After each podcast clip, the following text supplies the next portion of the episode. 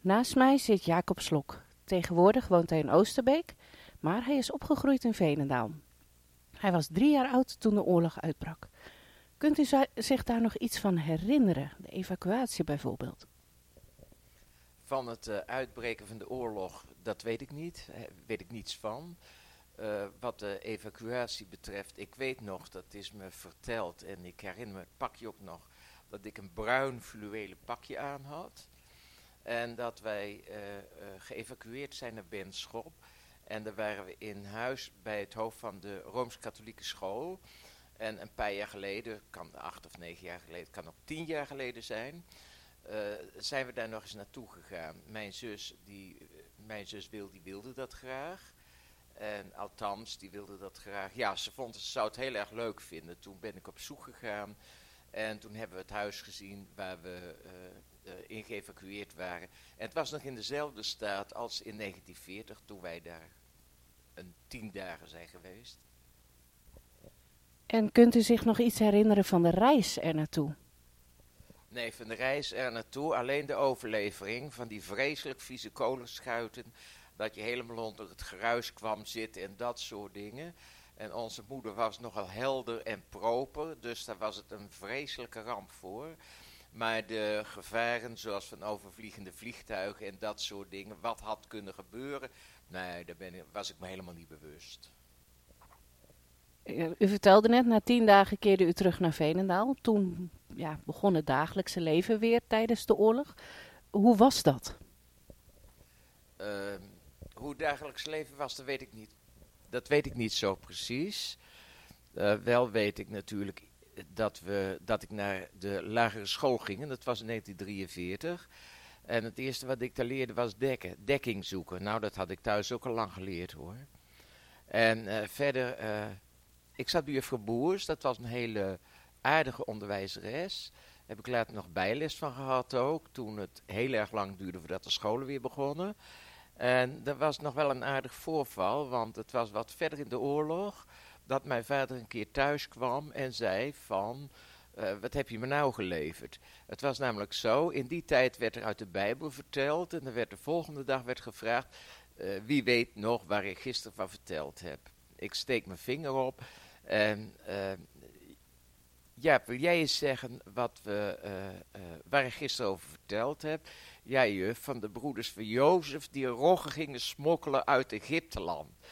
En mijn ouders vonden dat niet leuk. Mijn vader had dat van zijn collega, die in hetzelfde huis woonde als juffrouw Boers.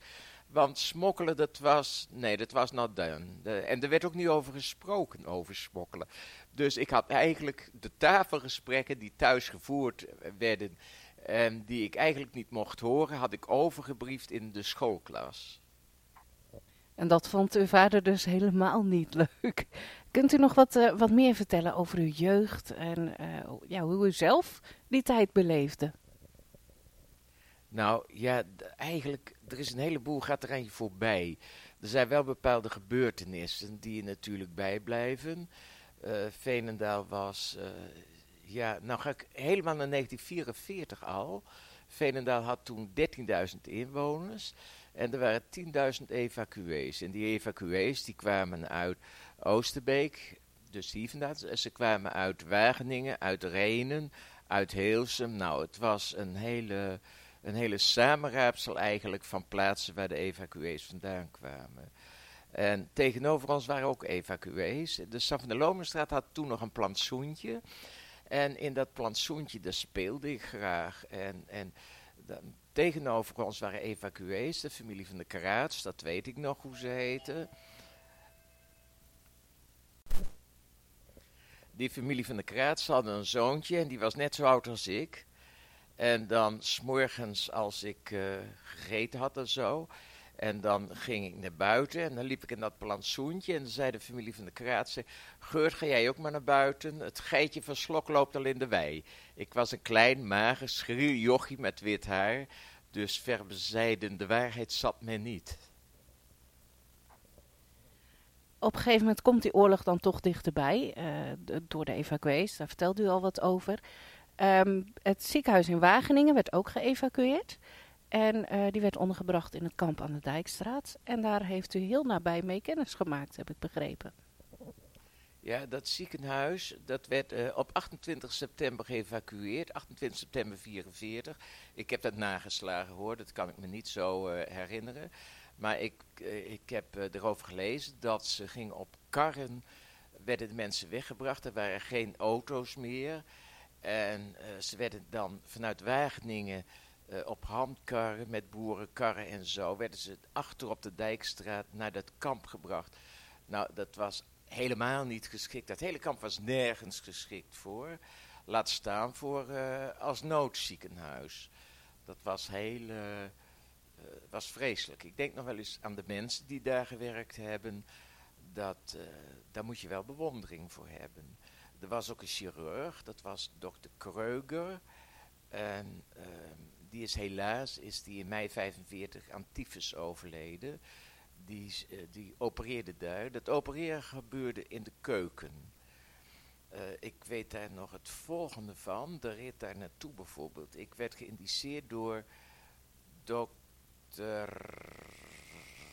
ehm, oh, nou even een... ehm, dokter Landweer. Dat was degene die mij eh, die indiceerde dat ik erheen moest. Ik had of een eh, ontstoken blinde darm. Ik heb geen litteken, dus er zou wel meegevallen zijn. Maar het kan ook zijn dat ik ehm, een of andere infectieziekte had. Het was ontzettend koud. Het was december 44. Het was enorm koud. En ik ging daarheen op een kar. En ik zie de spaken van de wielen zie ik nog zo gaan. En ik had het koud op die kar. Toen, eh, toen reden we een poosje. En toen mijn vader die liep er ook naast. En toen zei ik, pa, waar, zijn we nu? Toen zei hij, oh, zei we zijn nu bij Boer Jansen. Boer Jansen, dat was een boerderij aan het begin van de Dijkstraat. En aan het eind van de Dijkstraat was het toch nog wel een kilometer, hoor. En dat, dat, dat, was heel koud. Maar goed, ik lag in dat ziekenhuis. En, en van scheiding, van ziektegevallen, dat kon helemaal niet in dat, in dat oord. Dat, dat ging gewoon niet. Alles lag door elkaar. En eh, op een keer kwamen mijn ouders op bezoek. En toen zei ik, hebben jullie hier ook poezen zien lopen? Ik heb vannacht kattengejank gehoord. En mijn vader zei, oh nee, zei mijn vader, dat was niet zo. Ik lag naast een kamerscherm, maar hier achter dat kamerscherm is vannacht een baby geboren. Nou, dan kun je je voorstellen hoe dat was, hoe, hoe, hoe primitief het geheel was. De patiëntenpopulatie was zo divers, van alles lag daar. Er werd ook wel eens gewonden binnengebracht. En dat was natuurlijk het geschreeuw en, en, en, dat soort dingen. Nee, dat was heel, dat was heel afschuwelijk was dat. En dan wat ook heel erg naar was voor thuisfront, dat was de V1's en de V2's die overvlogen. En die, die, die, die, die wapens maakten een afschuwelijk lawaai, een afschuwelijk lawaai, maar vernietigend als ze insloegen. Dat was, dat was heel erg. En op een keer eh, kwamen mijn vader en mijn zus kwamen naar mij toe op bezoek in de, op de Dijkstraat. En toen kwam er ook zo'n V1 aan. Mijn vader trok mijn zus, hebben ze in een greppel gelegen een poosje totdat hij weer over was. En als er zo'n V1 over ons huis kwam, dat huis dat lag in het verlengde van, de, van die barakkentoestand op de Dijkstraat, daar vloog mijn moeder naar buiten en dan was ze niet eerder gerust voordat hij eh, voordat hij over het ziekenhuis ook heen was, over dat noodziekenhuis. Als kind realiseer je niet wat je ouders aan doodsangst hebben uitgestaan in die tijd. Dat moet wel heel vreselijk geweest zijn. Ehm, ik heb nog altijd bewondering voor de mensen die daar werkten. Het moet ontzettend primitief geweest zijn. Het, het, het, nee, ongelooflijk. Maar gelukkig, na een aantal maanden kwam er wat verlichting. En er was een deel van de eh, DS van Schuppenfabriek werd beschikbaar gesteld om daar een noodziekenhuis in te richten. En dat was tientallen keren beter, de voorzieningen, de, de, dus de hele ambiance, dan de Dijkstraat. Was in ieder geval een stenen gebouw en er zal verwarming geweest zijn. Nee, wat dat betreft, het was een hele vooruitgang, want er werd enorm veel gebruik van gemaakt. Het waren niet alleen gewonden die binnengebracht werden, maar ja, eh, het was ook een hele tijd dat infectieziekten en zo konden opbloeien. En, en eh, dat, ik denk dat de werkers in dat ziekenhuis ontzettend blij waren met de nieuwe locatie. Uh, dat was in de winter van 1944. De rest van Nederland kent die winter vooral als de hongerwinter. Uh, nou is het beeld dat het in het midden van het land beter was, klopt dat? Of viel dat nog wel mee? Het kan in het uh, land ergens beter, of in, in, in het binnenland en ook in Veenendaal kan beter geweest zijn. Bij ons was thuis was de voedselsituatie nijpend. Ik herinner me nog, en dat, dat, daar heb ik het van de week nog over gehad met een oudere zus van mij, dat mijn vader een keer uh, vertelde dat we gingen nu iets eten. Nee, dat was zo geweldig. Dat kreeg zelfs de koningin in Londen niet op haar bord. Zo geweldig was dat. Nou, dat bleken suikerbieten te zijn hoor. S'nachts liepen mijn ouders met mijn jongste zusje, die toen drie was, door het huis. Het kind, dat, dat, zou bijna dood gegaan zijn aan, aan, aan spugen en diarree. Uitdroging van een kind van drie kan nog heel goed plaatsvinden. Nee, die, die voedselsituatie thuis was niet om over naar huis te schrijven. Ik weet nog heel goed dat ik kwam uit het ziekenhuis op de Dijkstraat en toen uh, kreeg ik brood en dat was tarwebrood.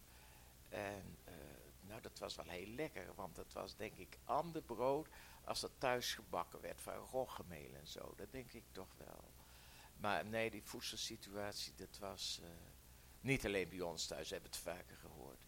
Na de oorlog zeiden verschillende mensen tegen mijn vader van, ach, had het toch verteld. Wij hadden nog best wat in huis gehaald voor jullie. Dat kwam echt als mosterd naar de maaltijd. Um, ja, en dan het voorjaar. Uh, Ede die werd op 17 april bevrijd. Uh, hoe was de periode daarvoor, de aanloop daar naartoe? Nou, vanaf 17 april uh, werden wij gedwongen in huis te blijven. We mochten alleen s'morgens tussen 11 en 12 uur mochten wij naar buiten water halen. En dat gebeurde dan ook wel. En intussen uh, werden de bedden van boven gehaald, want het werd gevaarlijk, dat, dat wisten we. En uh, wij sliepen tegen een binnenmuur, dat zou nog enige bescherming geven tegen inslagen. En dus het leven was op zich was dat al heel primitief. En uh, vanaf 19 april was Veenendaal stond onder granaatvuur. Vanaf toen vielen er heel veel granaten. En oh, even terugkomend op die 17 april. Hulpverleners mochten wel naar buiten, die mochten hun werk doen. Maar als je als burger gewoon, hè, gewoon zo buiten kwam, of, of je liep een eindje, dan had je de kans op doodgeschoten te worden. Want je werd standrechtelijk geëxecuteerd, dat wil zeggen, zonder enige vorm van proces. Dus het, het was toch wel een hele nare tijd. Je kon helemaal niks. En goed, het werd 24 april. En uh, toen gingen we water halen op de Patrimoniumlaan, op de hoek van de Patrimoniumlaan en de Savanellomenstraat. Wij woonden, ja, dat heb ik al verteld, dat we op de Savanellomenstraat woonden. En, uh, wij gingen daar water halen, mijn oudste broer, mijn zus en ik. En uh, dat ging als volgt. We hadden thuis een kruiwagen. Er werd een tijl opgezet, want er was geen waterleiding. De waterleiding was afgesloten. Elektriciteit was ook afgesloten. Dus je kunt je voorstellen dat, dat, dat leven was heel primitief. En uh, ongedierte kon welig tieren. En de mensen werden ook ontvankelijk voor infectieziekten. Dat, dat, dat was hele. Dat waren grote gevaren. En toen op 24 april, ik vertelde al dat we water gingen halen. En toen op de terugweg waren we aan het begin van de Savanellomerstraat. En hoorden we vreselijk lawaai.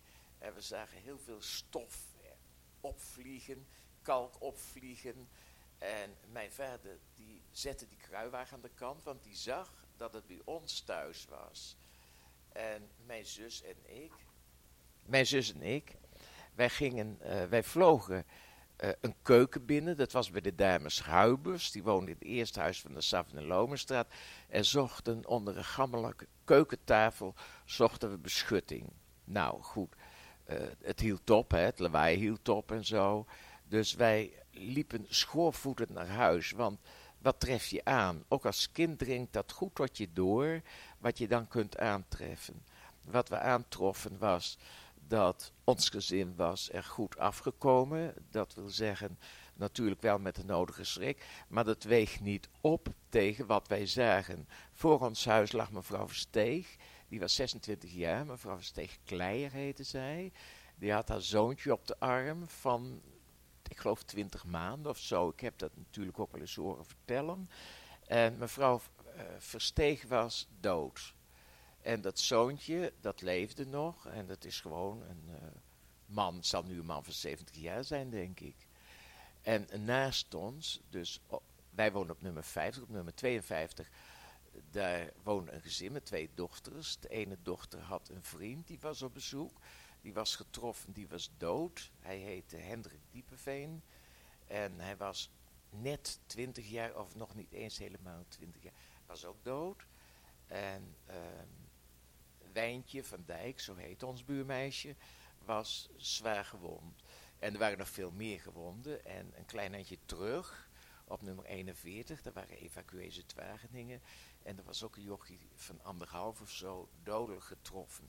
Want stel je voor, je zit de hele dag binnen, je mag even naar buiten. En, en, en dan neem je toch een kind mee naar buiten, dan neem je daarmee op de arm. Om toch even een frisse neus te halen, ook voor zo'n kind. En dan gebeurt er zoiets. Dat is natuurlijk afschrikwekkend. Dat is afschrikwekkend. En hoe wij de dagen doorkwamen, dat weet ik eigenlijk niet zo goed. Op die bewuste ochtend had ik uh, schoolwerk zitten maken. Er was nog wel een boekje uh, waar, waarin sommen stonden. Een, een, rekenboekje. En daar had ik uit zitten werken. Je kunt ook niet de hele dag spelen. En er werd thuis wel op toegezien dat we wat lazen en, en, en wat schoolwerk maakten. Dat soort dingen. Dat, dat, uh, dat behoorde er gewoon toe. En, uh, maar dat, dat, dat heb ik nog heel helder voor de geest. Ik kwam al heel, toen wij er aankwamen lopen, kwam Jan van Kapelleveen, een oude neefje van mij, die twee huizen verder woonde, kwam er ook aanlopen. En toen gingen we bij de familie van Dijk, gingen we voor het raam staan, want er was zo'n gedoe. En, en je wilde wel zien wat er gebeurde. En de ouders hadden hun handen vol aan andere dingen om, om op ons te letten. En toen werden we bars weggestuurd. Dat is misschien wel goed ook. Maar toen werden we weggestuurd. En, ja, ons huis was uh, deerlijk gehavend. Uh, er zat nog één raam boven. Op de slaapkamer was er nog één raam wat nog uh, heel was. En de rest van het huis werd helemaal dichtgeplankt. Helemaal dichtgeplankt. De stoel waar ik s'morgens nog op had gezeten om die sommetjes te maken. Daar was een granaat op hoofdhoogte doorgegaan. En ik vind het eigenlijk zo jammer, die stoel is provisorisch gerepareerd, dat we die hebben weggedaan. Die hadden we eigenlijk uh, moeten bewaren, maar ja, je weet, of, of, nee, ik weet niet hoe zoiets gaat, want ik was nog kind. Maar uh, ik vond het wel heel jammer later dat die stoel is weg, weggegaan, ja, weggedaan, denk ik. En ja, mijn vader zat in de schade- en enquêtecommissie. En uh, ja, er moest natuurlijk uh, een heleboel nieuws komen. en mijn vader wilde niet van die commissie gebruik maken. Want dat vond hij zich toe-eigenen wat eigenlijk niet hoorde. Maar gelukkig heeft er iemand ingegrepen. En die heeft uh, toch in orde gemaakt dat wij het een en ander hebben vergoed gekregen. Wat en hoeveel, ach, dat weet ik niet, is ook niet zo belangrijk. Nee, het gaat prima. um, ja, de bevrijding. Kunt u zich daar nog iets van herinneren? Nou, niet, zo, niet zoveel. De bevrijding was uh, 8 of 9 mei, was dat in Venendaal.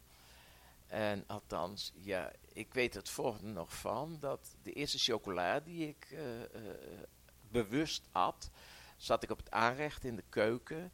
En hadden we een stukje Canadese chocola, zal dat geweest zijn. Dat weet ik nog.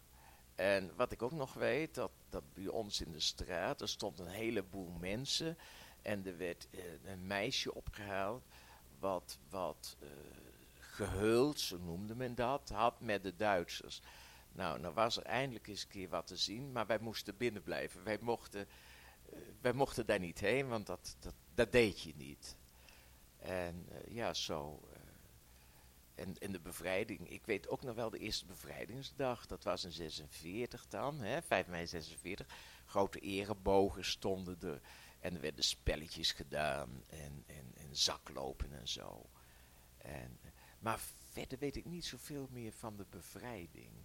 Oh ja, en ik zat op het Venendals Knapenkoor en bij de eerste herdenking moesten we zingen. Dat weet ik ook nog, ja. En eh, dat, dat, dat gebeurde toen al aan het spoor. Ja. En later is er een monument gekomen. En, en eh, dat is gemaakt door. ehm,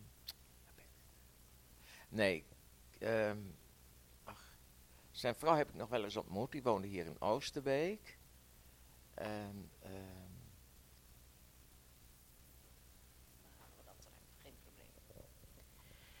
En met de bevrijding was de oorlog ja, wel afgelopen. Maar u, vertelde net, uw huis was kapot eh, geschoten. Er was natuurlijk niet veel. Ehm, kunt u zich wat van die, van die eerste maanden na de oorlog herinneren? Hoe het dagelijks leven toen was? Nou, het was, eh, het, was in ieder geval bij ons thuis was het heel primitief. Eh, dat kwam door dat kapotte, door dat kapotte huis natuurlijk. Als je voor het huis stond, dan keek je dwars door het huis heen en dan zag je de boerderij van boer Jans. Dat weet ik nog wel. Zulke grote gaten zaten er in de voordeur. Het was april, dus de zomer kwam. En ik geloof dat een jaar later dat huis eh, weer gerepareerd is. Ehm, er was nog wel schaarste van alles, maar er waren bonnen. En, en direct na de bevrijding aten we Zweeds witte brood. Dat weet ik ook nog. Ach, wat was dat lekker. Met flink wat boter en suiker. En, soms, als ik nu witte boterham zie, dan heb ik nog de neiging om, om dikke roomboter erop te doen en een eh, laagje suiker. Dat was toch zo lekker. En niet dat de herinneringen terugkomen, dat, dat niet. Want, want eh, ja, wij zaten toch wel in een gebied en in een straat waar wat gebeurde zo, hè, met zo'n granaatinslag. Eh, maar nee, ik, ik, ik heb er weinig de herinnering, nu, nu ik hiervoor gevraagd werd, komt de herinnering weer boven.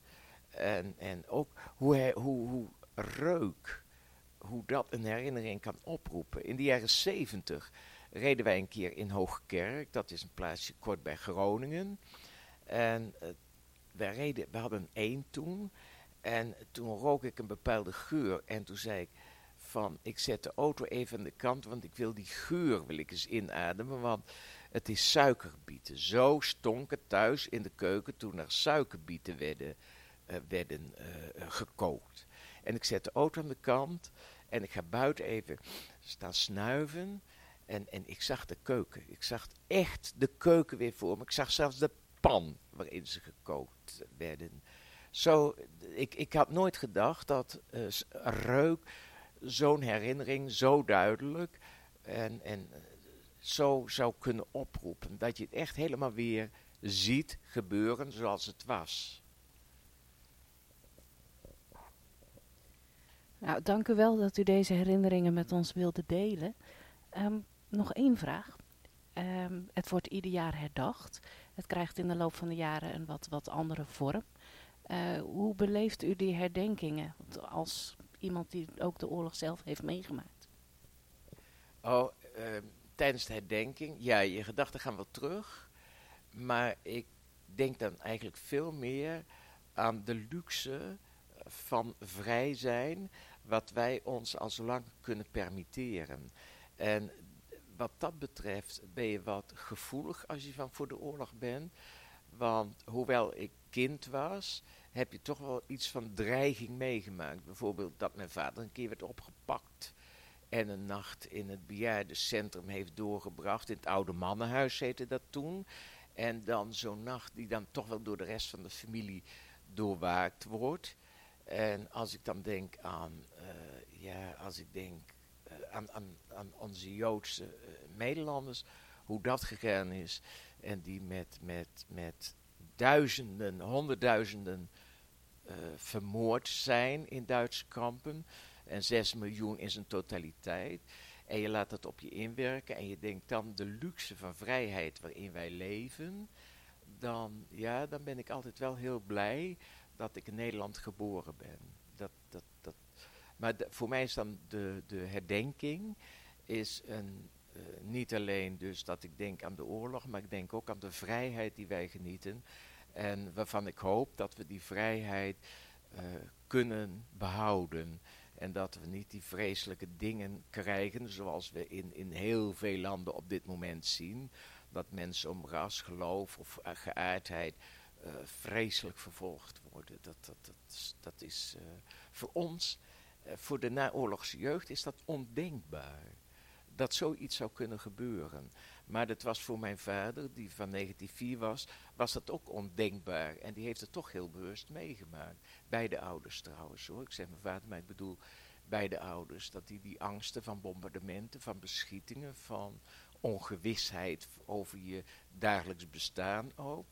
Nee, wij, uh, wij mogen hier in Nederland heel blij zijn dat wij het hebben zoals we het hebben.